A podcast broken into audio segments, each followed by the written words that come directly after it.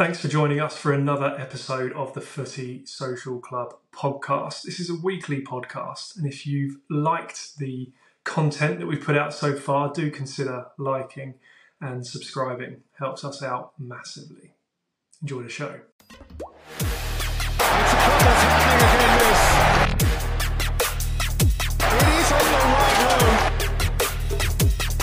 Never, never, never, never take football for granted. Hey guys, welcome along to the Footie Social Club podcast. Um, great to have you with us. Another week of Premier League football has been and gone. Match week four. Um, not without controversy, which we'll be discussing during the show. Before we go into it, could I ask you guys to like, comment, share this podcast when it comes out? Also, over the last few weeks, we've been putting out a heap of new content.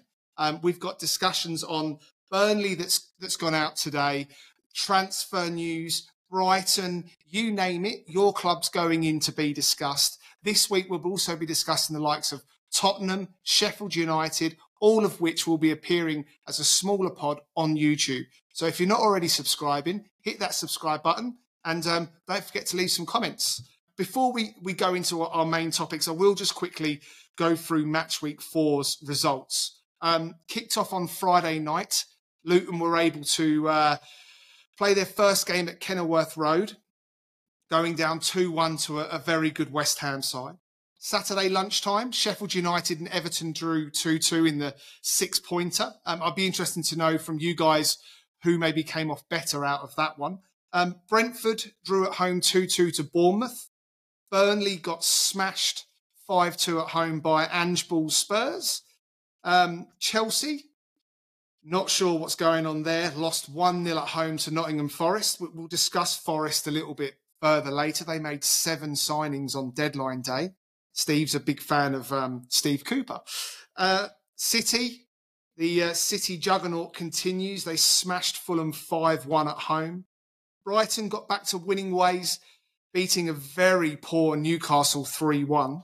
Um, on Sunday, very steady Eddie, consistent Palace, won 3 2 at home to Wolves. Liverpool, as I said earlier, they beat Villa 3 0 at Anfield. Could that be Mo Salah's last game for Liverpool?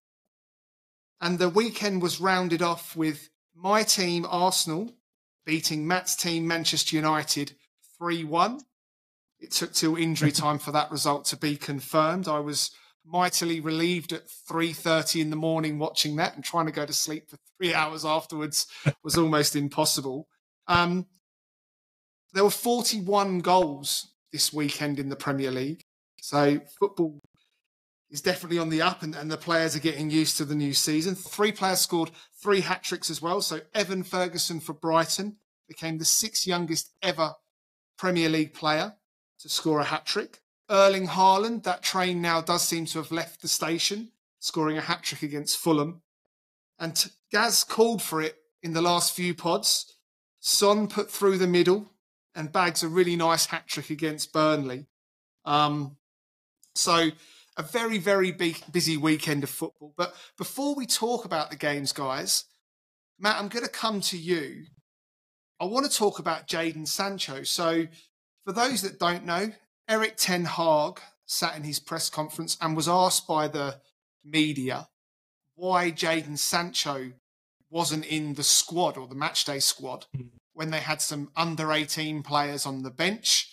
Um, it was confirmed that he's not injured, but put down to how he's been training during the week. Now, you wouldn't say that the right hand side of Manchester United's attacking three is by any means scary with Antony. Um, Matt, have United got a bit of an issue? A, now Jadon Sancho's come out and sort of said this, but also with the fact that if you look in that dressing room, the likes of Maguire, McTominay, Sancho that I've just mes- mentioned, Martial, Erik Ten Hag doesn't really want any of those players, and they're big players. Yeah, they are. They are big players. There's so much to this Jadon Sancho story that I don't think we know. A question I've, been putting out on, on our socials over the last day or so is how does one of the best young players in the world when he was at Dortmund turn into what he is now?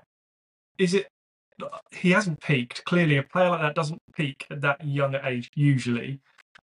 Is it mismanagement from from a club like United that's had so many different philosophies over the last 10, 11 years, however long it is now since Ferguson's left, that there's all these football philosophies that are imposed on the club, that the club itself doesn't have an identity, that they don't then know how to use a player like Sancho, who's, who's got so much talent, he shouldn't be sitting on the bench over someone like Antony. There's something else going on there, but it's got to be. It's got to eventually come down to Ten Hag, right? It has to come down to him. Ten Hag brings in players that he likes and slowly gets rid of ones that he doesn't. That's completely understandable. I think he's throwing Sancho under the bus a little bit by coming out and making those comments. Yep. But look, Sancho, I think um, Ben Foster on his pod mentioned that if this was under Ferguson, you know, Sancho would never play for United again. And I think he's absolutely right on that. Um, but look, there's going to be more to come out on this. Sancho's not going to be at United come January, though. He might not be at United come next week if if someone from the Saudi comes and picks him up or something like that. Although I, I can't see Jadon Sancho going to the Saudi Arabian League, he might have to just sit tight for the next few months until the window reopens. Steve, how do you assess the Jadon Sancho tweet uh, and Manchester United as a whole at the moment? Um, I think the tweet is ill-advised. You, you, can't be you can't be coming out. I know that Erik Ten Hag came out in public, and again, perhaps that was ill-advised as well. Um, whether he was just trying to push the player on to actually come back and almost like I'll show you. Um, I'm not sure, but I just think the tweet was was was completely ill advised by the player. He he should have gone in and had it out with the manager. Old school wise, that's what would have happened. It would have all been kept inside the dressing room. Nobody would have ever have heard of all this, um, and it would all been sort of brushed under the carpet as such. But it just can't be now in the in the in the days we live in now. It cannot just be brushed under the carpet. The social media um, is so big; it will be big round it. There's going to have to be an outcome, and the outcome will only be that in my opinion, Jadon Sancho leaves. I can't, I can't yeah. see any other outcome to it. Do you think he's yeah. trying to force a move, Sancho? Possi- possibly. I do. I do think that if you look at Erik Ten Hag, um, people he was lauded last year for finishing fourth, getting Man United to the FA Cup final, and winning the League Cup. He finished fourth in what was a very, very poor league. I mean, no, Chelsea and Liverpool were both outside of the outside of the top four. What players has he actually developed? I mean, I'd ask that question, and Matt, perhaps you're the person to answer that. But he doesn't seem to be a manager who or a coach who develops players, and, and people who do that, your Klopps and your um, Guardiolas and and people like that who are very good at that, they get the best out of every player. I'm not convinced he is. I mean, Rashford's back on the form he was pre probably probably pre Ole almost. But other than that, there's not many players that have actually improved under him. No, you're right, and I, I don't. I I wouldn't blame Rashford, and I don't think he will. But I wouldn't blame him if he wanted to leave United at the end of the season. If we have another what I would consider shit season, yes, we might get Champions League, but we should be champions. We have been in this absolutely horrendous transition period. It just seems to be going on forever and ever. United, for me, we don't know now who we are as a club. I think I said last week, teams now come to Old Trafford and they're not scared at all. They will go at us. That never used to be the way. We are a shadow of who we were as a club. And I'm, I'm not entirely sure. And uh, Ten Hag's the, the person to to br- to bring us forward. I think you're right. He doesn't develop players. I don't know whether he's lost the dressing room or not. Gaz, what do you reckon about that? I agree, Matt. I, I, think I think he's has I think he has lost the dressing room. Uh, I don't think he's uh, he's the right guy there. Um, you can't he's come out and say that as a manager. He's underwhelming. Yeah, you can't come out and say that to to to arguably, you know, he's a young lad, bags of potential. But you know, sometimes I think the box got stopped with the manager because it's just not working there. I think you know Maguire has already come out, you know, not happy about him. Um, obviously, Sancho's been linked away. we, we don't come on to Antony's stuff, but you know, Antony's his player though, Gaz. Antony's a player that played under him at Ajax. Onana played under him at Ajax. He, he's tried to put people around him or players around him that, that he's familiar with. When you listen to um, Erik Ten Hag, and I appreciate there's a little bit of a language barrier there with him still. There's just it's very monotone, it's very boring. It, it doesn't inspire you when you listen to other managers in the league talk about their team. And I can only imagine that if he's like that in the media, that is how he is on the training pitch. And you know, for some players, you know, they do need an arm around the shoulder. Jadon Sancho was sent out to was it Holland last year to go and do three, four months of one to one training and coaching. You know, to me, it looks like Jadon Sancho, bit like a player like Raheem Sterling. He needs an arm round the shoulder. Maybe Ten Hag's done that in private, and this is a G up to try and get a reaction. But yeah, Matt, I, I just I'm not sure on Erik Ten Hag. I think Ten Hag yeah. has done the arm around the shoulder because you don't send a player away for you know a few months in the middle of a season to you know help with their mental health and all that sort of stuff. I think he's done that.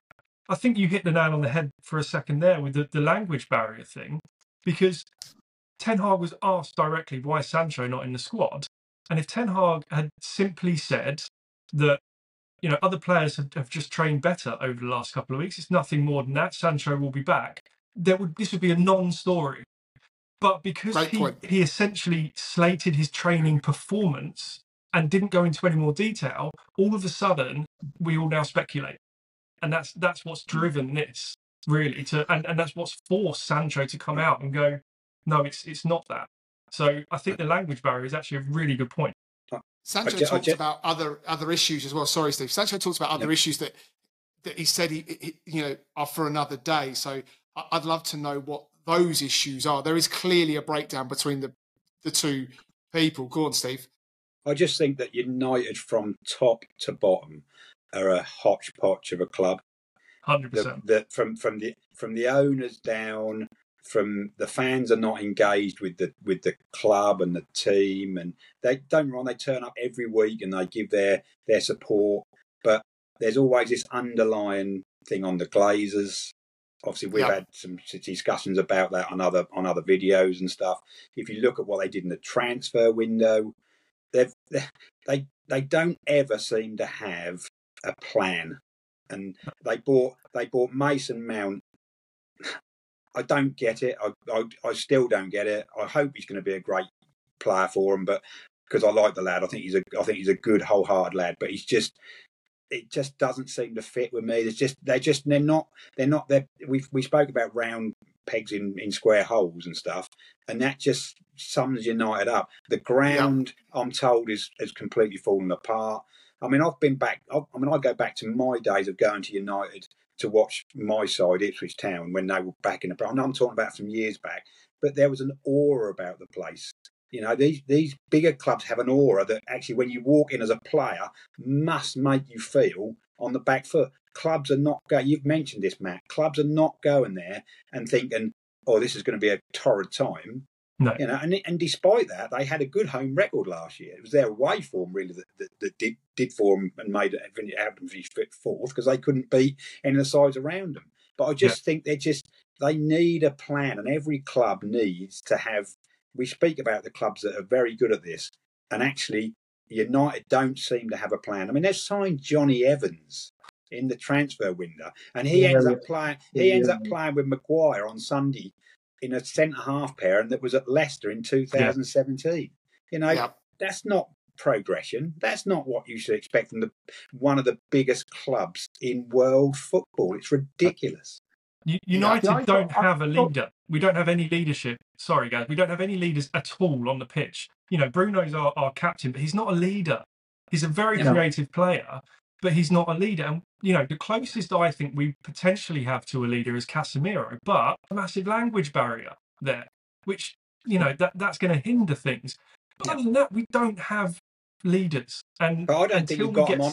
I don't think you've got them on or off the pitch. On or off the on pitch, there's the no pitch. leaders. Not on or off 100%. the pitch. There's no leaders. The, the club is not led from the top down. And as I say, there's nobody in there making the right decisions and wanting to put the hand up and saying, "This is my decision. This is the direction we're going as a club." It's almost throw a bit more money out in this transfer window, throw a bit more that out in that one, and it doesn't. It's just it's just left you with a hodgepodge of players yeah. that that are going nowhere. I see. Yeah. Yeah. Yeah. Guys, I don't know if you remember. I don't know if you remember um, uh, when he first come. Uh, he did an interview there with Neville and uh, Carra uh, about it was when it was over uh, the Ronaldo, wasn't it? The Ronaldo situation was trying to sort of smooth smooth all that out. And I thought this guy's good. This guy's he's he's going to be the right guy. And ever since then, he's just pottered around, didn't really do a lot.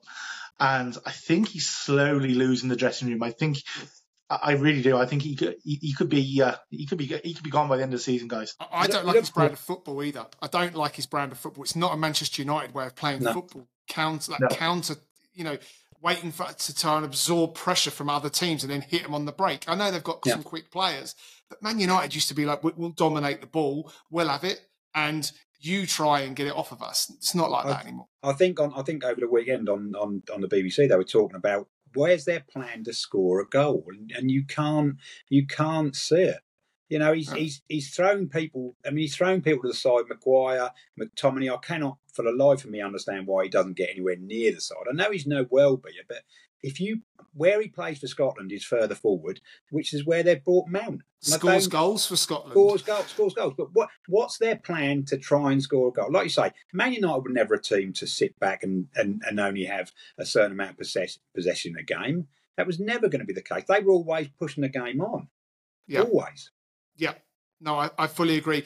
We must move on. Um, there is one other thing I'd like to quickly talk about with Manchester United, and I must stress is allegations at this point. It's it's being widely reported in the media this morning that Brazilian winger Antony, who's having a torrid time since he's moved to the club, um, the police in Brazil are ramping up their investigations over the alleged assaults on his previous partner. Brazil have removed him today from the national team in light of what's happened with Mason Greenwood over the last 18 months and United finally finding him a place to go and play football out on loan at Getafe um, for the foreseeable future. It's really more of a PR nightmare for Manchester United. Another player that's got allegations of domestic violence against them. Um, it will be very interesting to see what happens with that now that he's been removed from the Brazil squad, whether Manchester United will now feel they've also got to act and protect themselves because the, the spotlight will be somewhat on them given the Mason Greenwood um, situation that happened. So be interesting with that. Um, we'll keep everyone up to date with that across the Footie Social Club social media channels. Um, sticking up in the Northwest, before we went to air to record, it's being reported that Mohamed Salah and the Al Ittihad bid is set to be increased to 218 million for the 31 year old. That's pounds as well, not, not even dollars. Obviously, the transfer window closed at the end of last week. And, and for anyone that wants to understand which club maybe did the best in the transfer window, we've got a couple of videos in our YouTube channel. Do head over and, and have a look at those. We, we rank each club. But Liverpool, if they sell Salah, won't be able to do anything now until January. My question to you, Gaz, is if they accept the bid of 218 million, which is a lot of money for, for Salah, Mhm. do you think Klopp will have a say in this decision? There's supposedly a boardroom meeting at 10:30 this morning to discuss this this bid. Will Liverpool try and get another 30, 40 million? But do you think Klopp will have a say in whether Salah goes now or potentially in January? Well, I, I think it's it's good, good, good, good question actually.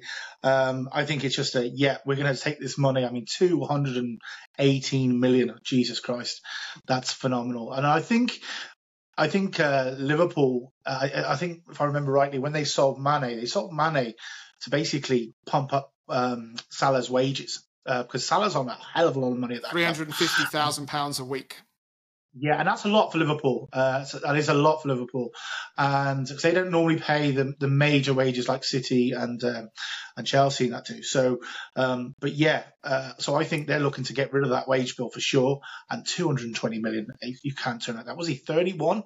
Yeah, I, I, I see, I see him going. I see him going. Yeah, I can see him going. But I think Liverpool will be fine. They got enough players they, I think they could withstand it, to be honest. So I know you live there, and I know you wear your red glasses up there in Liverpool. No. If you're not supporting Tottenham, I, I, don't think Liverpool can afford to let him go. I know it would fund a, a rebuild. Mohamed Salah, while maybe slightly on the decline, is still an exceptional player. I think Steve, there's a cultural thing with this as well. Obviously, Saudi Arabia being a Muslim um, country, Salah's legacy is protected at Liverpool for all that he's done and won for that club. I wonder whether him also being a Muslim could play a part in Salah maybe wanting to take up an option to go and play in Saudi Arabia. Um, it would also grow him further as well. He's such a you know big brand already.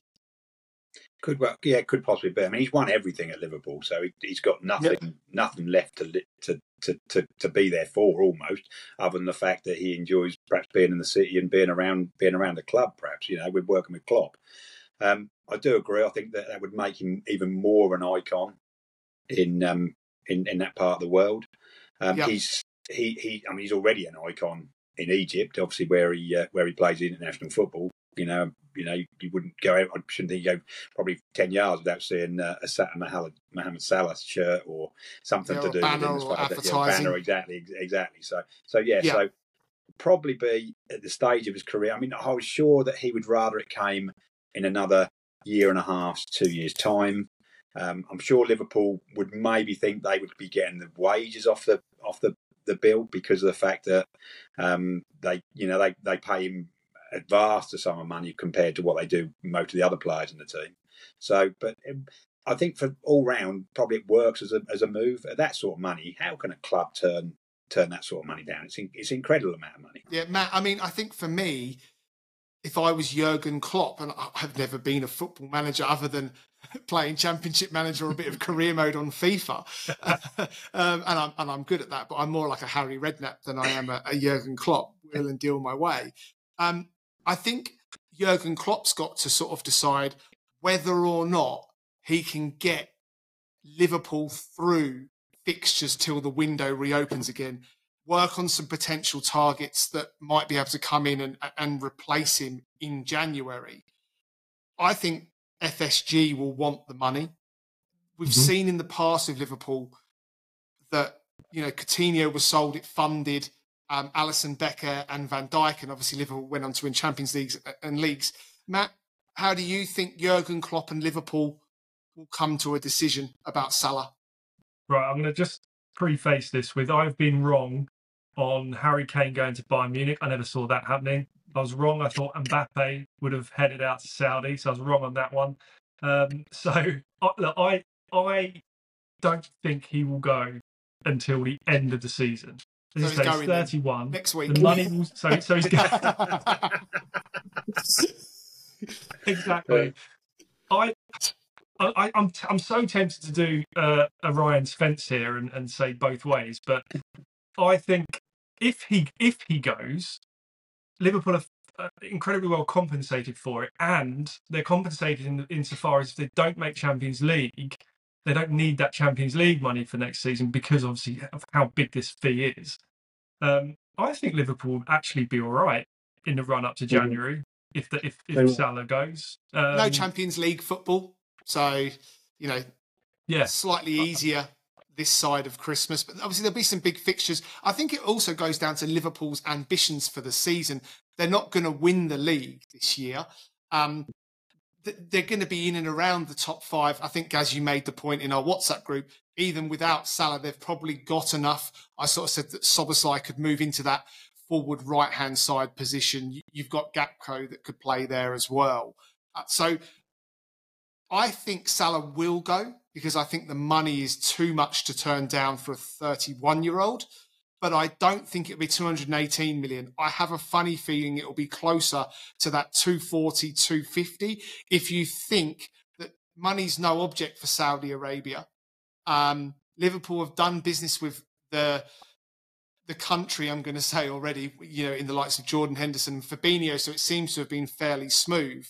The first bid for Salah was 150. They've come back at 220. Most clubs, let alone countries, don't even do that. So uh, it wouldn't surprise me if it's a, a little bit more and then it's green tick and thank you, Mohamed Salah. Good luck in, in Saudi Arabia. You know, I think the reports there for him is it's a 300 grand a day contract. I mean, that dwarfs Ronaldo, Neymar. And again, I think strengthens the whole, it's a iconic Muslim player then playing in yeah. a in a Muslim league. And I think the Saudis probably need him to help grow that that league. Do you think this is Salah's decision or Liverpool FSG's decision? I think publicly Salah won't come out and say he wants to go. I don't think that, Mohamed Salah is that way. I think it will come down to Liverpool and FSG or the owners making that decision, and I think that they ultimately will see how much money they can get out of the, you know, out of the Saudi Arabian stone, and then basically click go. Yeah. I, I, I generally do. And, and and the other thing is is with the Saudi Arabian transfers, from what I've been researching, is they are not in instalments; they are one-off payments. In a briefcase. So you, yeah, literally in bags. So you are talking about Li- Liverpool being injected with up to 250 million in in straight cash.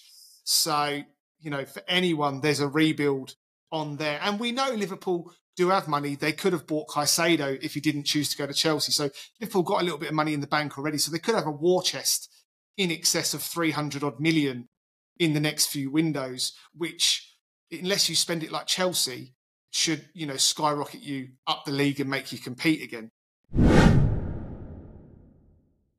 Right, guys, results we've already put out there. So now let's, let's have a little in depth look at um, each one of the results. There's no fixtures this week to discuss because it's International Week. For those worrying that there's not going to be a podcast, don't worry. We'll still have a podcast next week and, and we'll still be releasing Premier League content as well. Um, all of that going out via YouTube, other than the main pod. So do head over and, and check those out. And don't forget to leave a comment. Um, Gaz does love to respond to those and, and wind you up. Um, we'll start with the Friday night fixture Luton and West Ham. We all talked about last week how important it was for Luton to get a result. They lost 2 1 to West Ham. There was VAR controversy. And Steve, I'll come to you first. How did you see Luton at home? I just don't see them getting many points as much as I want them to. They were unlucky. Maybe talk us through the um, the VAR incident. Yeah, I think they were. I think they were. Was good to see them. It was good to see them on the home on their own ground. Obviously, to be able to get a home game, game home game in. Um, the um, yeah, the VAR incident came right at the end of the game when they'd not long equalised, um, and it was a came from a corner. Corner comes over. Um, James Ward-Prowse is stood fairly much centrally in the box with a couple of Luton players sort of just coming in behind him. Um, his arm is obviously I can't really understand what he was doing because his arm was not in a necessarily a natural position. Because if you're going to lever yourself up, you, it didn't didn't really look like he was levering himself up. He was almost on the floor when he did it. Um, but it was almost arm, a chicken wing, like a yeah, chicken wing yeah, up in the air, wasn't it? his left arm, his left arm, his left arm goes up, and literally the ball sort of comes over the top of the player and hits him straight on the arm. Um, I've seen him. I've seen him given, and I've seen him given in recent this season. Times. Yeah, you know, this yeah, season and last. Times. Michael Oliver was the referee. Um, it was looked at by VAR. Am I correct in saying that? It was. The, yeah, it was a very. It was a very very quick check. It was one of VAR's. Yeah, we check. We, you know, we, we're doing a check. Check's over. There was no. There was no expansion on that, and I, and and I know we want this with this VAR to not be interrupting the game, but it just felt it was over very very quickly. Gaz, what did you make of the incident? Did you think it was a penalty? Uh, no, um, it was like I said, his arm was up. It was up for sure. Um, I don't think he could do a lot about it, to be honest. Um, it reminds me of um, one uh, season back with Dier with Tottenham, where the ball hit Dier on sort of arm when he wasn't really looking. That's not handball, guys. It's just not handball. Um, I think everyone's, you know, all this natural position and all this type of things. For me, it's just not handball. I mean, the ball hits his arm. He doesn't. He doesn't put his arm out necessarily to it, but Yeah. his arm. I mean, you, I appreciate when you jump in the air, your arms have got to go up to get elevation. Um, but for me, I think Luton are, are probably hard done by if we're going by consistency, and I think that's a word that will get used when we discuss other VAR incidents um, from the weekend. Consistency should say that that's a penalty, and and regardless of whether it's ball to ball to hand, ball to arm, his arm was up and the ball struck it in the penalty area. In Europe, that's a penalty. In the Euros, in the World Cup, that was a penalty. Um, and it feels the Premier League sometimes that we play slightly different set of rules. Matt, Luton in general, I mean, now four four games in, Luton have played three, having not played Burnley at home. Worried for them? Really look like they're going to finish bottom of the league? Yeah, massively, massively worried. It's it's it's a shame. I think you know Rob Edwards, his his game plan's all wrong. He seems like in, against West Ham, I think they had about 16, 17 shots on target, which is great. You know they're they're going out to attack. But if I was Rob Edwards, I would have that 36, 38 points in mind. That's that threshold for keeping you up. And I would defend the shit out of every game and just maybe try and nick, you know, a win here and there. But I would go for a point in every game as much as possible. Whereas he's not. Mate, in, he's, he's yeah. attacking stuff still, and it's it's not going to work. Play the almost laying down low block like they do with the player lays behind the wall on a free kick. Yeah, Like, but why not? Why not the do that in your first season in the Premier League? Stay in there, consolidate, you know, get some experience with the players, and then go at it a little bit more next season. Like I said, I did think West Ham were, were quite clever as they were the week previously at, at Brighton as well. They knew that they knew that Luton would possibly blow themselves out from the fact they were going to have a big start. The crowd were always going to be up um, Under the lights. under the lights on a Friday night. Um, and I just think they, they just waited until they blew themselves out. Really. I mean, the two goals that came were, were, were I mean, they were they were defendable. Let's be truthful. Uh, Bowen, Jarrod, Jarrod Bowen's header at the far post, although a good header, was was defendable, and the same with Zouma's um, header from the corner. Again, that was that was that was defendable. Um, Although defended. obviously, you know, James, James Ward-Prowse again putting on somebody's headed from a corner. I mean, when will teams when will teams learn that that's something you're going to have to defend again? Um, it, was, 100%. it, wa- it was interesting that after after Matt Jansen um, Anderson had scored his goal, um, they the crowd were up again, and that's when all the pressure, the late pressure came, and it was really it got a bit um, sort of vibrant in there as far as the crowd were really up again, and the players seemed to feed off the back of that again, and that, as we spoke before on the pod, that's what's going to get them their required points level. They've got they've got to be they've got to be doing enough in them home games to get the point. And, I, and I'm and I'm with Matt. I think that the 36, 38 points should be the target, and it's how do you as a team get to those points? There's no way they're going to get anywhere near 36 points, guys, or to stay up. I don't Um, think you'll but- need 36 points to stay up this year. I think there's enough. There's some real poor quality sides in there. Um, we probably don't give David Moyes enough credit, or, or, or the world of football doesn't. It's a really, you know, tough fixture. Luton were always going to be up for the game. You know, he's got them organised this season. Uh, uh, We've said West Ham look far better this season than they did last in in the league, and that's another very good result. Albeit that I don't think Luton are going to get very many points at all.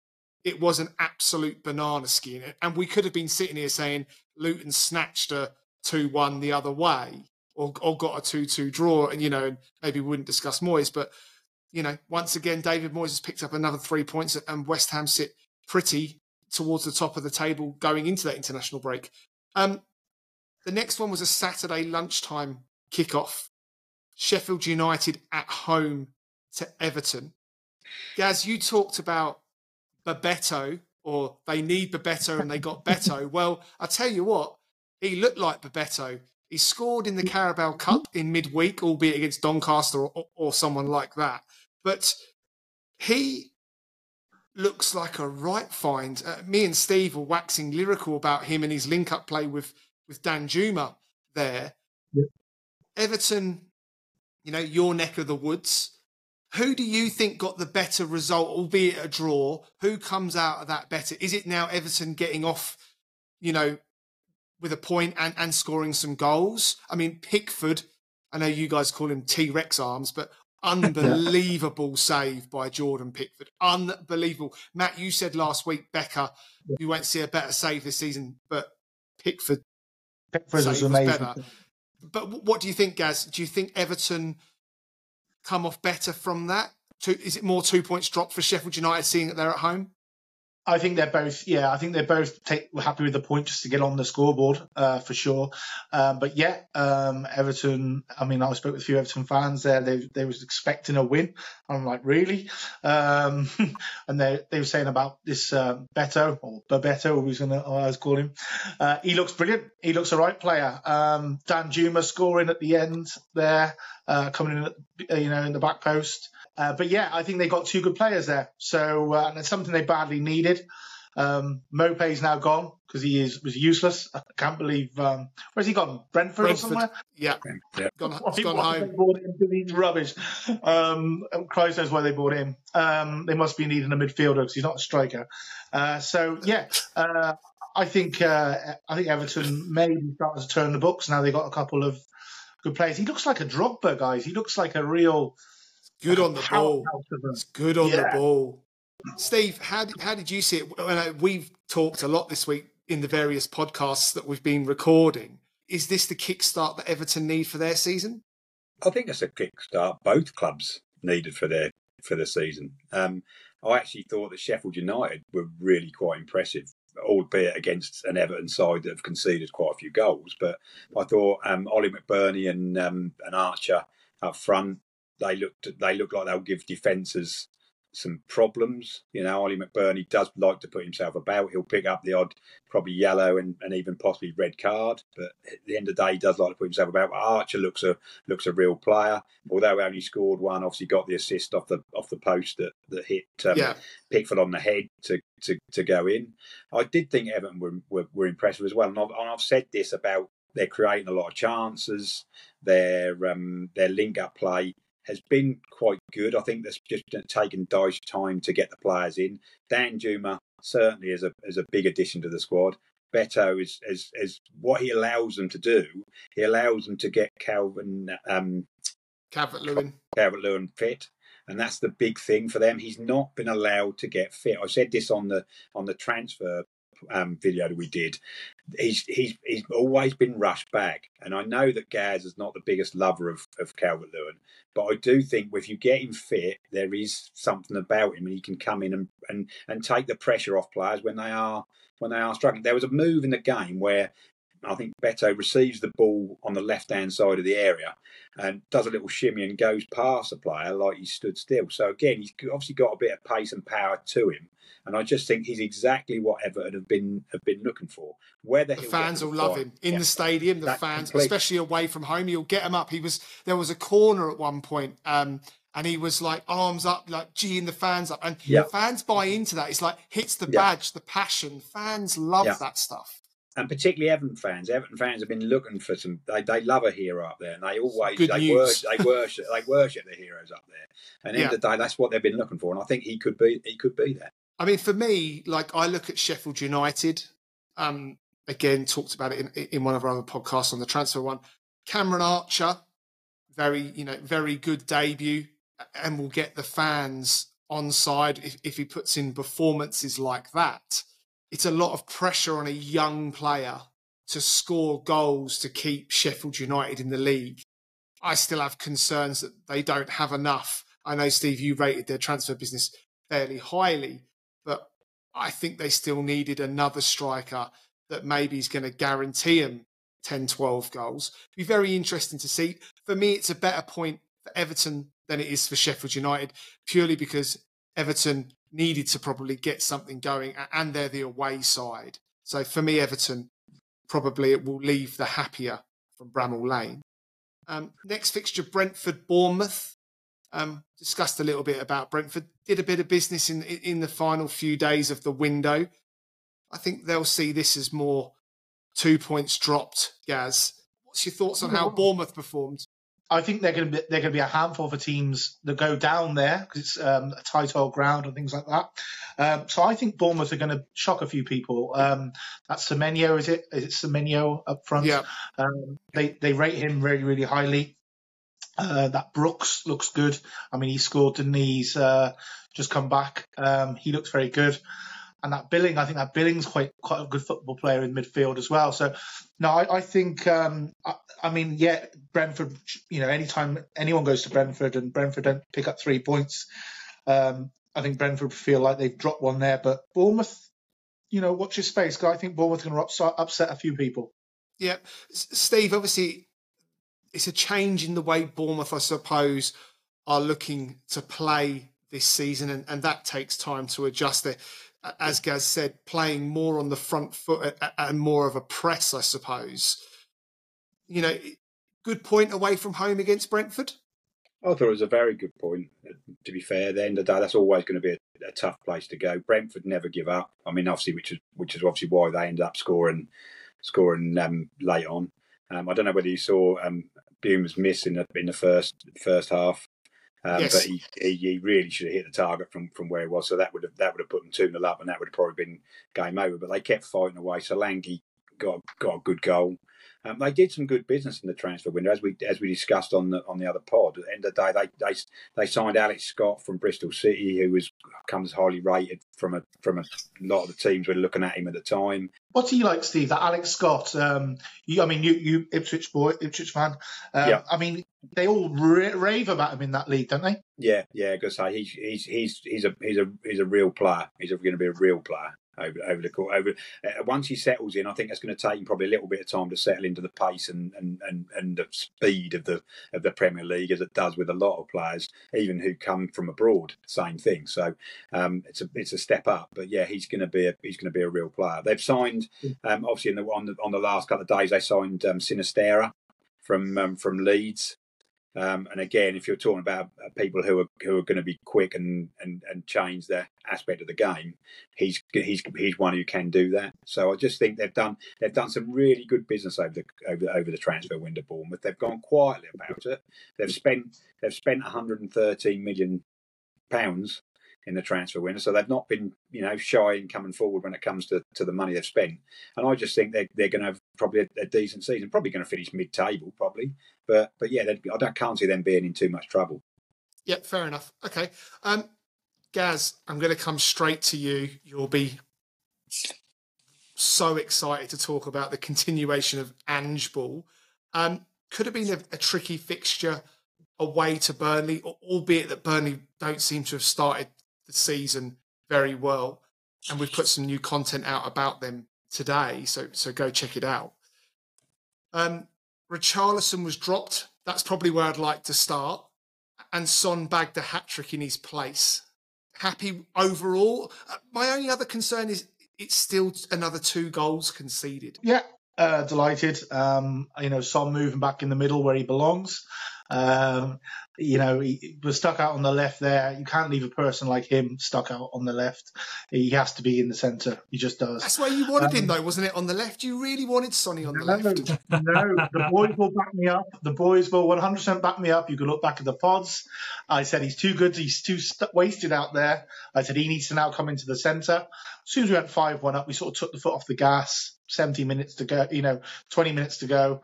Uh, they just nicked one at the end, but um, no, comfortable, comfortable victory in the end. Matt, how did you see the game? I, I do. I love that, Gaz. As soon as we went five one up, we we took our foot off the gas. Uh, do you expect them to carry on? Go and get a two or three more. the problem is the way Ange Ball is so aggressive. It's it's hard to sort of just change everything. We almost like have to make like we made five subs at five one. We made five subs, and literally uh, it just slowed the whole game. It just like was like right, we've won this game. Let's just block it all up, and yeah, it, it was a little bit kind of a bit like oh, I was a little bit bored towards the end really, and then obviously then they nicked one. I was like oh, but um, overall, yeah, it was job done. I think though, you know, other than yourself, Spurs have defied all of our expectations. I think we all had them in kind of eighth massively, place. massively, yeah, this season. Uh, so Ange has come in and, and, has, and has turned them around, and I think it might be a bit of potentially a prophecy for for for Liverpool as well. You know, Spurs losing Kane actually pushed on hasn't had an effect at all. Salah leaves Liverpool, will a, will a similar thing happen to them? Uh, Son was amazing. Richarlison, I know he's your favourite player in the world. Uh, he's terrible. He needs he needs to be sold. I don't think he's gonna. I don't think he's gonna work at Spurs, and I think he needs to go. Steve, how do you see Burnley from I suppose the fixture? We know that they've had wholesale changes in in the squad, but is it now time for them to start to worry because everyone had them finishing higher up the table? I, I don't think I don't think they should need to start to worry quite yet. They've played Man City, Aston Villa, and Spurs. So I do think that if you gave them any, if they were if they were across ten games and in between those games you were playing them teams, you would perhaps expect them to possibly lose those games. Um, albeit they've all been at home, which obviously is a is a is a slight concern. The fact that their home form has not not been great, but it's not the it's not the teams they're going to pick their points up against. They're going to go up against the Evertons and the Sheffield Uniteds and the Lutons and the Bournemouths and those sort of teams are the ones where they're going to pick their points up. I do think they're a little naive. I mean, we spoke on our on our pod we did about Burnley about the fact of do they need a bit of experience? And when you look at some of the goals, um, particularly the Maddison one, there was they, they were trying to play out from the back. Ball gets picked up on the on the high press, just gets played inside to Maddison, and he has got the the so much room in Turf Moor. I mean, he could have he could have set up a campfire and and and sing Kumbaya in that space that he had in there. And end of the day, he then just walks in the corner like he does, you know. And and you can't do that as a promoted team.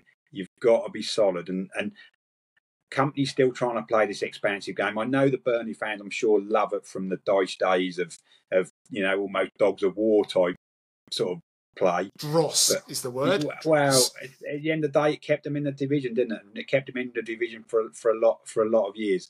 The players they've bought, it looks to me like they're trying to again be a progressive club. They're trying to buy players at the right age that they can develop and then move on for lots of money when they when they get to that stage. But the trouble is you've got to get them to that stage in the first place. And I just think, like I say, it's not the games against your your Tottenhams and your Man, Man Cities and Villas that are going to be the critical ones to them. It's when they can't start to come up against teams who are in and around them effectively. So I mean.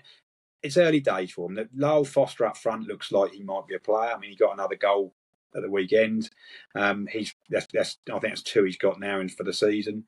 Um, they, they could do with getting Brownhill back in the middle of their midfield. I think he was he was instrumental in their promotion from the championship last year, and he just comes on a, as a sub occasionally. He got the second goal, but obviously by then, you know, too little, too late. Really, I just think that the side they could just be, do with being a bit more, a bit more, not so naive, I suppose, for want of a better expression.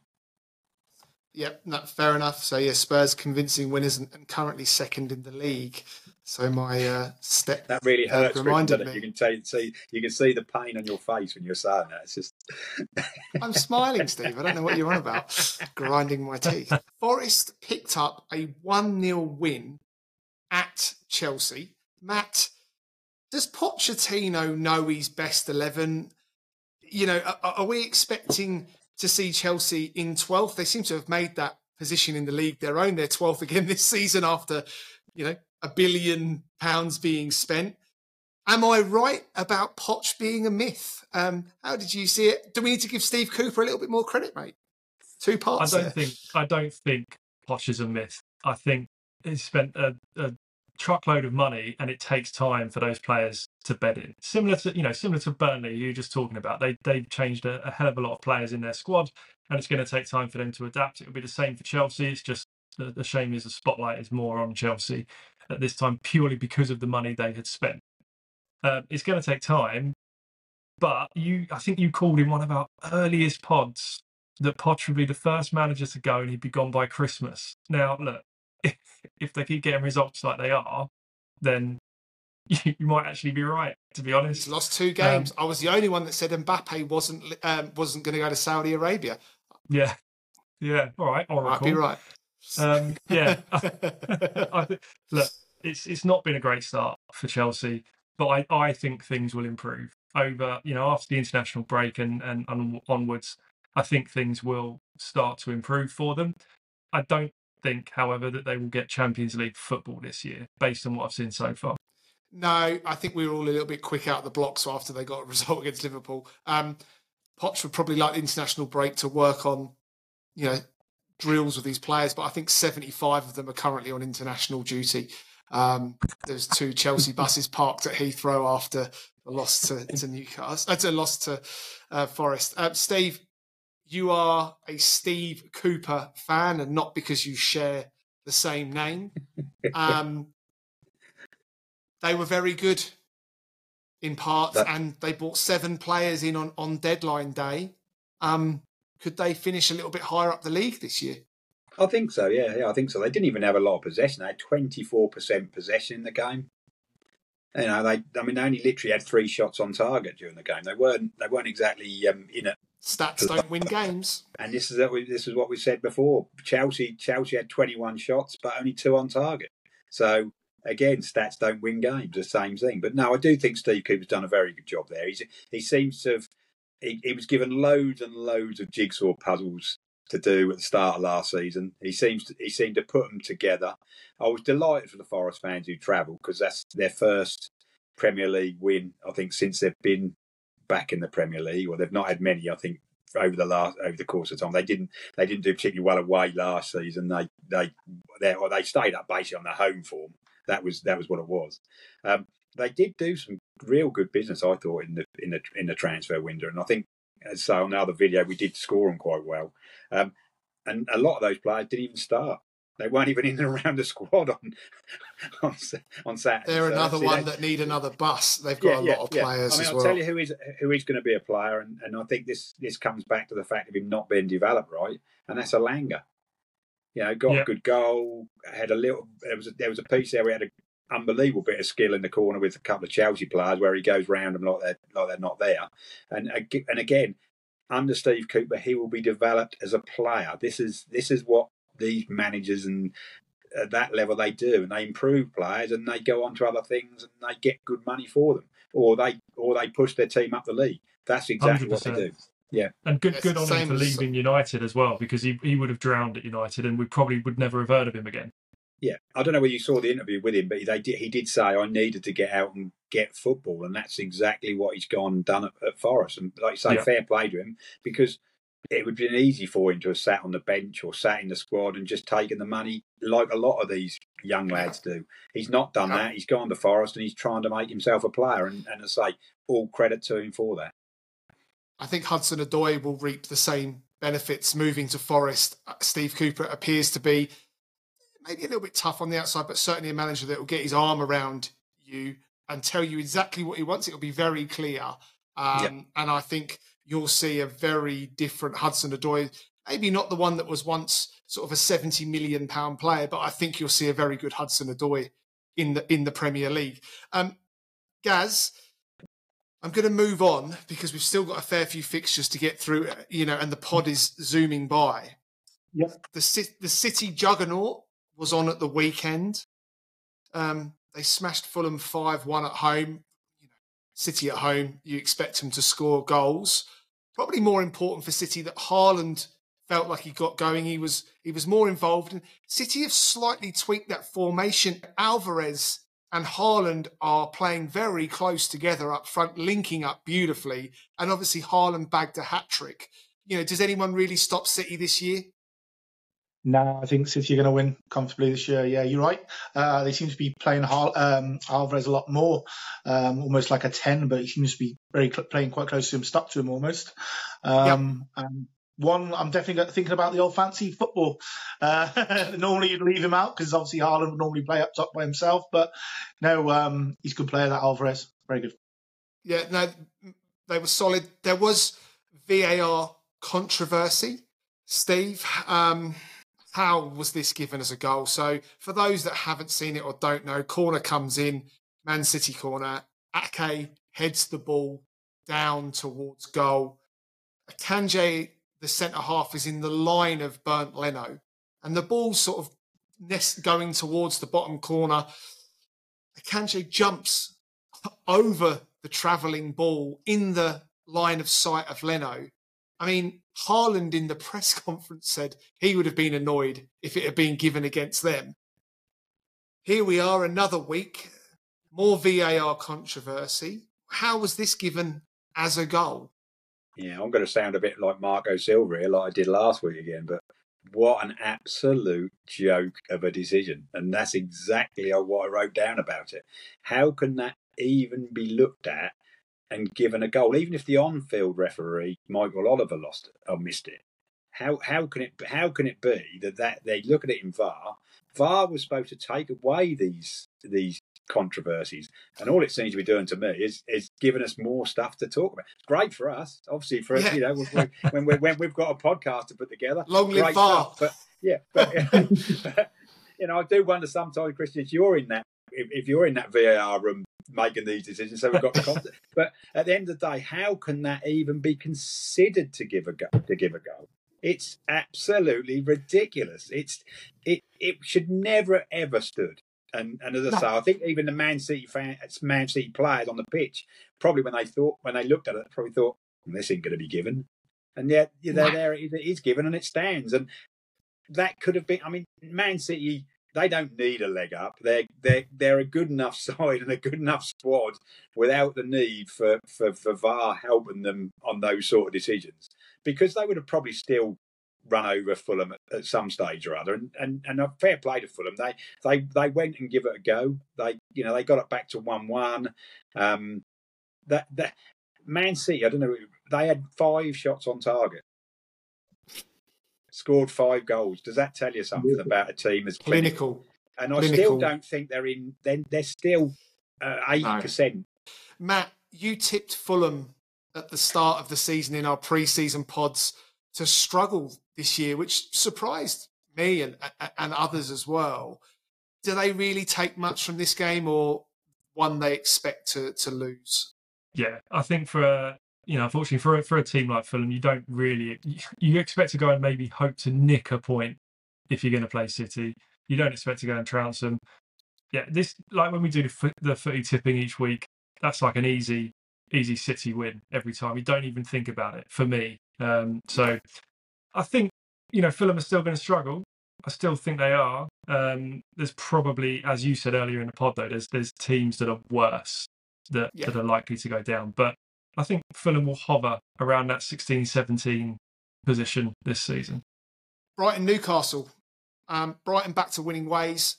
An excellent hat trick from a young Irish forward in Evan Ferguson. Became the sixth youngest Premier League hat trick scorer. I think that's the right way of saying it. Um, put it out there, guys, as a comment if you know who the youngest was, and it was a long, long time ago. He actually appears three times in the top six. Um, so let's see if people know who the youngest one was. Um, another player Brighton roll out that will probably be worth 100 million, and, and the big clubs will be knocking at the door um, in next summer. Um, he was exceptional, but Brighton, I kind of expected to get back to winning ways. Matt, I was worried about Eddie Howe off the back of a few poor performances last few weeks. And I watched this Newcastle game with a lot of interest because they've upgraded, you know, when you look at it on paper with the likes of Tonali coming in. But I can tell you what, when I watched the game, they've stopped running. Mm. The the team work ethic. I don't know if it's the upgrade of players, but the team's work ethic was awful. Nick Pope, you know, I'll, I'll be careful on, on the criticisms there, Steve, but Nick Pope had a really terrible game, and keepers do have bad games. He was way off the ball. But but Matt Newcastle in the midfield just stopped, and you can't do that against Brighton. Does Eddie Howe actually have a problem on his hands? I think he's got a massive problem. I mean, look, they, they started the season 5 1 over Villa. I just wanted to say that result just for when Ryan listens back. Um, and then obviously it's got, gone a little bit downhill from there. They've got a massive problem. They've got the toughest Champions League group, the group of death, coming up. They're going to struggle like a hell of a lot more than I expected them to struggle. Um, but I don't, I don't, I don't understand what's changed since that first game because the team hasn't changed massively, has it? Steve, um, Brighton, I, I, suppose, got back to winning ways, as I said earlier. Expected, us to put in that type of performance following their loss at home to West Ham, which they weren't that bad of. Newcastle. Yeah, I'm just You know, well, disappointed. I'm, I'm disappointed for, for Newcastle and Newcastle fans really because end of the day, on the back of on the off the back of what was an unbelievable season, they just seem to be like you say, Christian. They just seemed to they did didn't look almost look interested. They were they, they were completely disinterested, disengaged almost as, as Yeah. part of. it. I mean, you're right about Pope. I mean, you can't make those sort of mistakes in the. I mean, any in any division really, but particularly in the Premier League, and expect to get to get away with that. Not not getting the ball far enough up the pitch and just giving it to, to, to one of the opposition players is always going to be problems, particularly against Brighton because they've they've got those those quick players up front who are always going to penalise you. I they, they don't seem to be throwing themselves at stuff, and I wonder if this Champions League that's coming up, whether that's possibly playing on some of the players' mind because a lot of these players have never probably played in the in the Champions League. Not not obviously that you know you, when you go to Newcastle that, that that's the that's what you want to be doing, but actually it's not always the expectation. And I wonder if perhaps that's in the back of some of their minds, just just a subconscious, just a little bit. I don't want to get injured. I want to be playing in this Champions League. And I'm not going to possibly throw myself at stuff I was last season. If you looked at the game as it got later on, and I know they started to chase the game, there are defenders making challenges that they should never be making. They're throwing Sunday themselves League. at stuff they're never going to get. And it is Sunday League. And actually, Brighton could have en- ended up more comfortable winner. They could have ended Yeah. up could have ended up easily five or six. You know, Yeah. and end of the I just think it's a shame for those those, those Newcastle fans will always follow the team up and down the country. They do long way to many, go many, well, yeah, do many, south. many a mile. And I just think that, like I say, Eddie, Eddie Howe needs to turn that round quickly, really yeah, quickly. I agree. I think he's a manager under pressure, uh, and that that board will expect. I I just wonder with Newcastle whether or not teams have worked out how to get at them, and some of that being press them, give them no time, because they seem to lack a few players that maybe are a little bit more comfortable on the ball. They've got a couple of home fixtures coming up post the the international break, and I think those next few fixtures will be very important for Eddie Howe and Newcastle leading into that those Champions League fixtures. Um, Yeah. That rounded off the Saturday games and took us into Sunday. Um, Palace do what Palace always do, very steady at home. 3 2 victory. Scoreline probably says it a bit different. Roy Hodgson came out and said he wasn't very happy with the way that Palace played. Um, it is still early in the season, but another three points for the Eagles, Matt. Um, and Palace sitting nicely. Yeah, hundred percent. You're right. Yeah, I think Roy Roy came out and said actually that that Wolves deserved points from that game, uh, and he's and he's right. They did. They did deserve points. Gary O'Neill's got got Wolves playing, and I, I you know. I, I think I tipped him to be the first manager to be sacked purely because of how the Wolves hierarchy work. But I think he'll actually be all right. They're they're going to kick on. Palace are going to sit where we expect them to sit in the Premier League in that you know 11, 12, 13, 14 area. That's where they're going to be quite happily and, and good for them as well. Absolutely, Yeah. you know, great management. It's good to have, you know, um, Hodgson there for another season as well. So yeah, Yeah. fair play to them. they they had a, a, a good window in Palace terms for transfers, about 50 million spent, but that you know they kept Olise, got him down to a new contract. They kept Eze, they kept Guéhi at the back, they kept Mitchell. So I think overall Palace actually did better keeping the players, uh, you know, on board rather than trying to trying to rebuild. Gaz Wolves, Gary O'Neill, obviously, it's really only been in the club about a month. I think Wolves will be all right, mate, don't you? I mean, as long as they take some of their chances, because he's definitely getting a tune out of those players. I I, I disagree. Um, I think uh, Wolves uh, they're going to struggle. I can't see Wolves they're to going. they're going to struggle, but I mean, have they got enough to stay up? No, I think they're going down. I still think they're going to go down. Um, I don't think they're going to get anything away from home. Um, Molineux's a tough place to go, and I, I could see them grinding out results there. They've always been quite defensively solid. Um, um, but when they go away, I, I just I just don't think I just don't think they're uh, going to pick up many points away. Steve Palace. they're they're a team nobody really talks about as being in the in the European places or in the relegation battle. They just they just get it. They just every season they get it done, and they lost they lost Zaha. and Eze has just stepped up to be the man. He he is he is he's now he's now their talisman. At the end of the day, even for a young lad, he's their he's their their, their talisman. Édouard got um, got a couple of goals. I mean, they had. I mean, I know Hodgson said they didn't play particularly well. They had 16 shots, 11 on target. So they must be doing yeah. something. They must be doing something right for to, a Roy Hodgson have... team. That's exceptional. Yeah, yeah it is. Yeah. It is because he was always known for for, for the two banks of four. Effectively, was yeah. the way he was was the way he played. I think I think Palace will have a have a decent season. They'll probably, as I say, and I think I said this before, they'll probably finish te- anywhere between between sort of tenth and and twelfth or tenth and and fifteenth.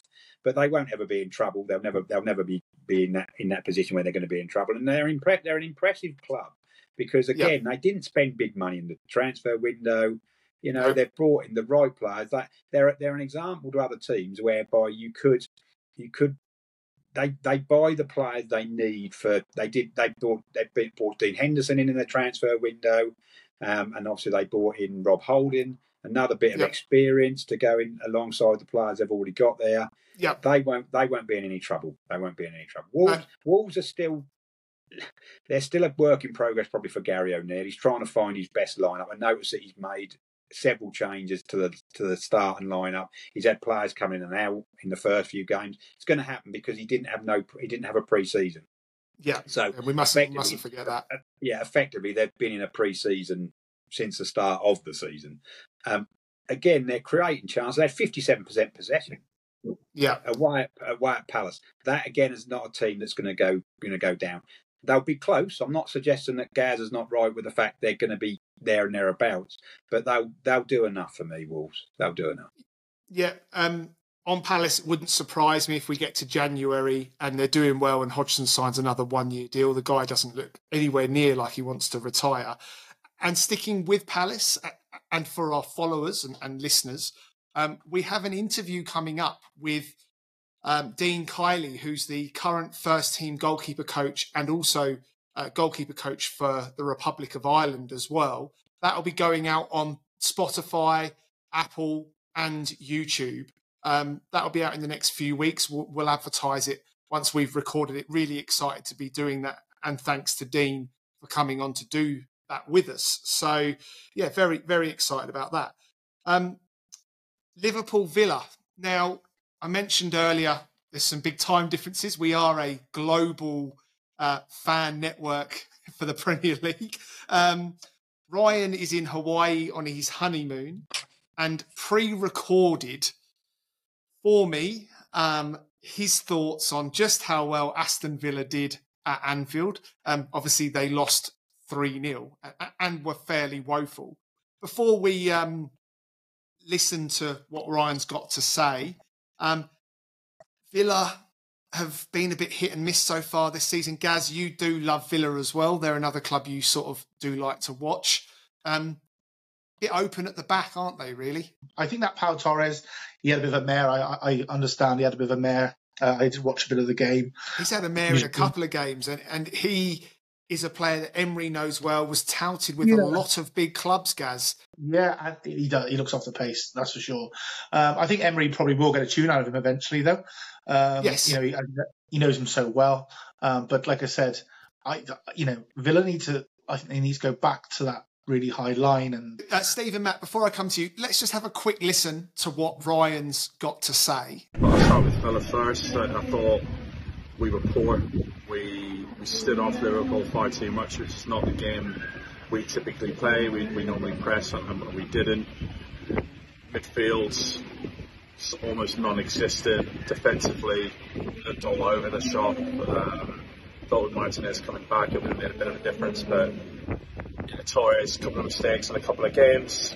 Carlos going off injured as well isn't going to do us any favours moving forward. Hopefully that's not long term. But credit where it's due to Liverpool. They look good. They they pressed us extremely well. We every time we had the ball at the back and thought we were capable of making a mistake. Their midfield overran us and yeah, a couple of really good results for them back to back now. They look like the sort of Liverpool of old, so maybe that midfield that they've got with, with, energy and younger players will help them. Um, but yeah, looking at it from a Villa point of view, really disappointing. Glad it's the international break now, to be honest, to give a few more weeks training the new guys, understanding how Emery wants them to play. Yeah, hope you enjoyed it and mahalo. Thanks, Ryan. Um, looks like you're enjoying your holiday in Hawaii. Um, for those who do like to hear his opinions, he is back on the show next week, and that will make us a, a famous five, no doubt. Um, Steve, I mean, should we really expect Villa to be getting anything from Anfield? It's notoriously a tough place to go. Um, once that crowd gets on your back, it's it's very very difficult. And, and Liverpool seem to be gelling quite well, considering there's been a few changes. I, I think they're gelling very well, and actually they're building. They're, they're built they're, again. They've had to try and build a midfield in within the season. I just think that that's a game that should Villa be should should Villa be winning that. I don't necessarily think they should. If you look at last, if you if you take last season out of the equation, and and the fact Liverpool were a little bit below levels, and probably Villa were a little bit above levels, I think that's a game that if Villa were to go and get a draw, they would have probably bitten your hand off for it, and they'd probably have done that this season.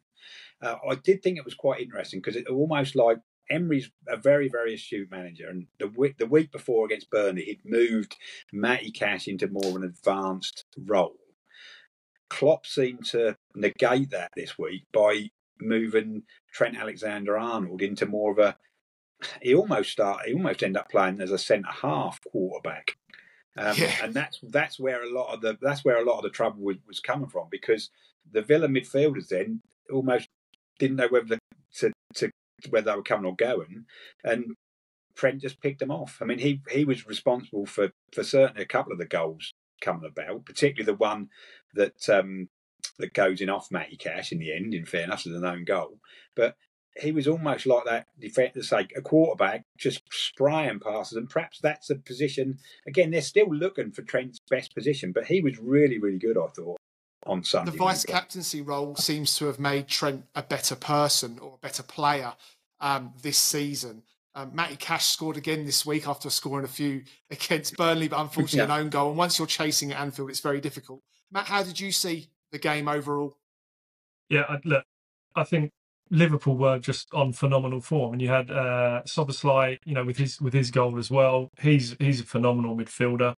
Potentially, he's going to be, I think, in, in top five transfers of of the the kind of summer transfer window, and I think he's going to be an absolute stable for for Liverpool for the next five years. Um, absolutely tremendous. And yeah, you, you talk about Trent there. You know, people get on his back, but it's, it's about finding his position. And he again was awesome. I think he was man of the match as well, wasn't he? Um, yeah. For that yeah. game. So yeah, absolutely tremendous. Villa weren't great. I think the the result will be different you know, when when Villa are at home later on in the season, they tend to play a lot better at home than they do away. So yeah, look, it's one of those. It's one of those. Emery fully admitted that that Villa didn't play well at all. Um, so it's the result kind of we well I expected anyway. Yep, no, fair enough. Um, that takes us to the final game of the weekend, and it took a while for the game to get going. I felt uh, Arsenal beat Manchester United 3 1. I'll give my opinion very quickly, being that I'm the resident gooner. Um, it was great to see Ben White back at right back and Gabriel in at centre half, and I felt some of that aggressive combativeness Arsenal have missed, and that was certainly back there with Gabriel there. He is a bit of a warrior of, of a centre half uh, and losing Xhaka, Arsenal need a little bit of that nastiness back in the team. I still don't know if Arsenal have got enough. They still don't look right going forward. We've only dropped two points. We could easily be sitting here on the same points as City. We're not. The worry is that we left it very late to beat what is, I perceive, as a poor Manchester United side. And yes, it's a hard game both clubs always up it. Um, I'm very pleased to get the results. Um, and Arsenal must kick on from here. We've got other tough games to come in the next few weeks that may well define what our season looks like. I, I really do believe that. And I had a big rant last week about it. Matt, as the Manchester United fan, you know, Rashford smashes in a, a, a great goal you probably weren't expecting Odegaard to equalise in less than two minutes, and somewhat the naivety of Manchester United at the moment. No, to be honest, I wasn't expecting Rashford to score at all. Completely against Put the him run on the left, play. he scores, mate. Put him on the left, he scores against Arsenal. Well, yeah. I mean, I think the the the big thing to come out of that that match for me because there's so many negatives, and we've I've, I've already kind of bashed United enough uh, in this in this podcast. Uh, Højlund made his debut, albeit, albeit very brief, but I genuinely thought there were signs there with him. You know, he's come back off a off a quite a major back injury, but the way the way he was kind of shaping his runs, his strength, his pace, the way he was getting into position, I think once he's had a couple of games, he's actually going to be a hell of a lot better player than a lot of people are giving him credit for. You know, when they talk about the nine goals that he's scored in his career and stuff, he's only 20, 21, he's, he's young. I thought he actually looked really good. Um, and yeah, look, I, I'll leave it to, to Steve and Gaz to go into the negatives on United. I, I can't, I can't keep talking about them. We, we're shocking. I expected the result to be similar to what it was. I think I said that in the last pod. I wasn't looking forward to, to watching the game. Uh, it whether it was offside or not, the Garnacho goal, I don't know. I think Gabriel, the way he kind of stood on his toes, stopped. I think that was very clever defending. So yeah, prob- probably just offside. Yeah, it, it probably leads me to say that with that type of VAR controversy, that they've given it as offside. I think Garnacho's shoulder was offside. I mean, you, don't score with your shoulder, but it, the shoulder was offside. It kind of calls for needing cameras that are on rails running down the side of the pitch in line with the, the last defender to truly know because we don't see the right angle either. We've seen it from behind. You know, Erik Ten Hag said it should have been a goal, Matt. On another day, when they ping a line that's five mil wide, it quite possibly could have been given as a goal. I don't think anyone trusts VAR whatsoever, but it was ruled out offside, and that was scored very late. You know, and I, I was thinking, oh God, you know, this is everything that I didn't want to have to put up with. But you know, five six minutes later, Rice Rice Baby comes up with a great one. Matt, eh, Matt, just before I go to the boys, concerned about Onana at all? No, I I think Onana is performing exactly how I expected him to perform. I still think he's going to be a net benefit as a as a keeper. Um, you know, it's been discussed as well before. He's not an upgrade on De Gea. It would seem we might have been just a different type of keeper. keeping Henderson.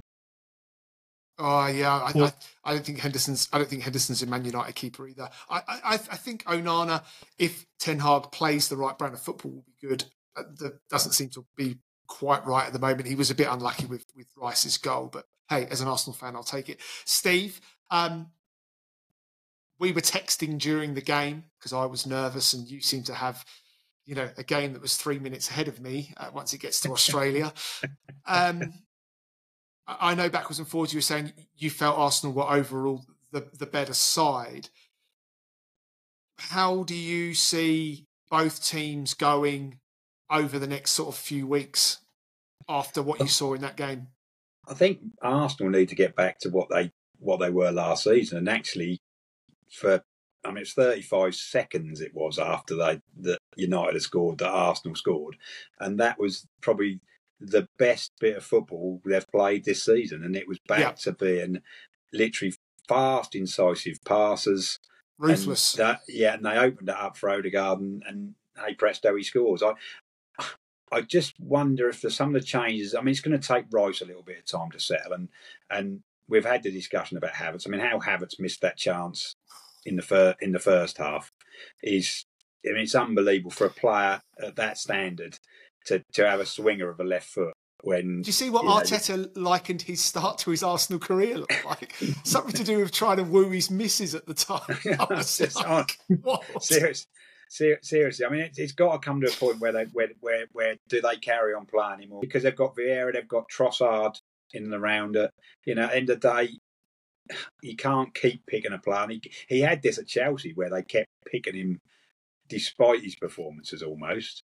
Um, Yeah. And I just think that, like I say, they need to get back to that. And they've got two new two new players in that midfield. They've got Rice and Havertz, Havertz, and I just think that in some respects they need to go back to what, what they were what they were good at last season. I think Rice is Rice was plenty good enough, and Rice has actually been as, as an upgrade on Xhaka, and, yeah. and he will will end up being an upgrade on Xhaka. I just think yeah. that they're just they're not quite where they were last season, and perhaps again that will come as the season goes on. They've had a few, they've had a few tougher games. They've had a few tougher games to start the season. They United at home and stuff is always going to be going to be a tough game. So, but that yeah. first thirty minutes where you could have you might you could have fallen asleep during it. It was it was awful. Yeah. Other than um, obviously the very quick response, the one other positive moment, and Saka didn't finish it was there was a move in the second half. It went down the right. I talked about it. Ben White. Ben White, Ben White. Yeah. Down the right hand side, across the box.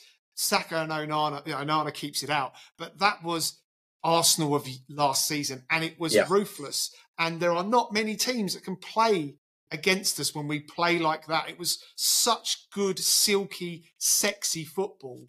Um, and, and I hope when Arteta has the next sort of week or so to watch back the game, he does realise that he's got to keep Ben White in that position. Ben White looked a better player as well. Gaz, look, I know um, that you're a Spurs fan, so you're anti Arsenal anyway, but here on the pod, we like to be impartial, and I always do my best with Tottenham as well. How did you see the game? I think Arsenal are just missing a trick at the moment. They just seem to be, I don't know what it is, if it's bedding Rice in or is it you know the, the amazing Kai Havertz or whatever? Formation you know, change know, is the you know issue, I think. I think. Yeah, you know what I think of him. You know, I don't rate him at all. I, I think you need to go back to well, obviously what you were doing last year. There was some VAR controversy. Um, Erik Ten Hag spoke about it in his press conference. Um, we've already talked about Garnacho.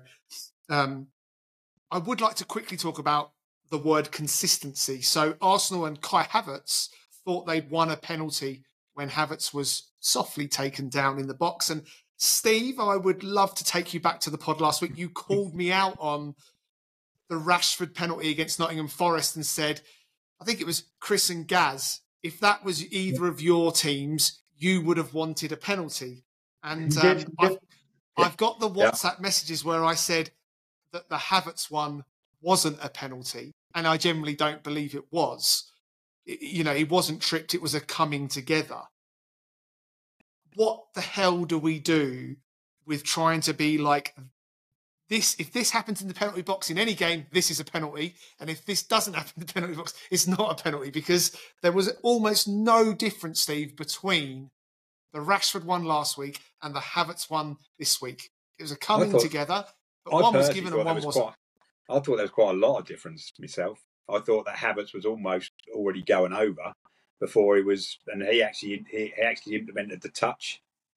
I mean, it was only it was a, I mean it was very. I mean, that, if that would have been given, that was a very very soft one. Whereby the Rash the Rashford one the week before, although still a little soft, there was certainly more contact with the two knees. no doubt, no doubt. Hey, Steve, Steve, you, Steve, you Specsavers have got a sale on the glasses, mate. Get yourself down there after the podcast because they are, almost thick, these identical. Are thick enough. These are all these are already thick thick enough. I mean, I thought Havertz almost just ran between the two defenders and went over. That's what it looked like to me. I mean, I don't, I don't, I don't think that was that wasn't a penalty. That was never, that was never ever going to be a penalty on, on on review. In real time, in fairness, I did actually think when I saw it when I saw, when I saw it from um, Andy, long, yeah. Andy, Taylor's position, I thought, yeah, he's got that dead right. Yeah, then like you see it again. tripped his back heel, yeah, basically. Yeah, yeah, and then you see it again, and you think, well, no, no, no chance, no chance. So, um, Matt, there was calls for Højlund to get a penalty at the other end by Erik Ten Hag in a tussle with Gabriel, with the scores at one-one. Um, and and you talked about Højlund's strength, and I think United have got to get players around him if he's going to hold the ball like that for you, was was there a penalty there, or was that just solid defending from Gabriel? I mean, I, desperacy. I, again, I've I've seen them given for less. I don't think it was a penalty. For me, I think, and uh, you hear me out on this, and this this might be terrible, but I think the rules should be changed. And I know we're not for massive rule changes, but I think a penalty should only be given if a player is taken down in the six yard box, not in the area, just in the six yard box. If they're taken down in the area, I think it should be a, a, a free kick where you can have a wall in front of it and everything like that. I think that would stop a lot of the diving because how often do you see a player taken down in the six yard box? Very rarely, right?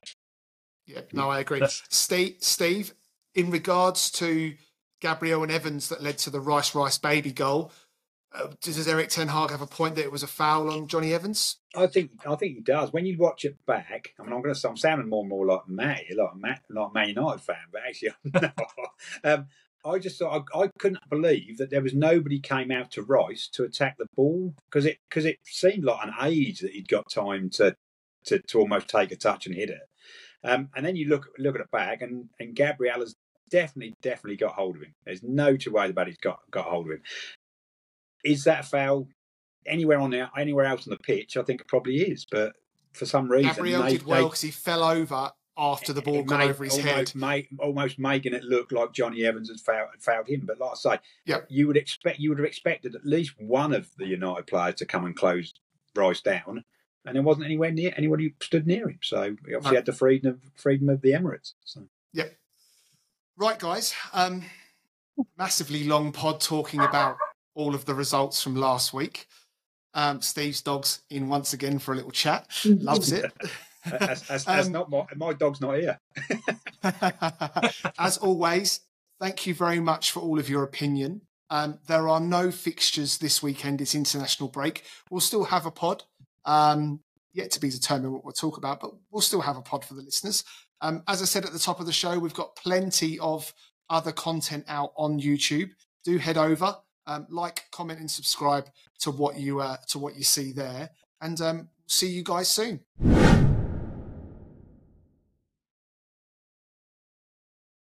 Thanks for tuning in to this week's podcast. If you enjoyed the show, please do consider clicking that like button. And if you're feeling really generous and you don't want to miss any of our future content, maybe hit subscribe as well. See you on the next one.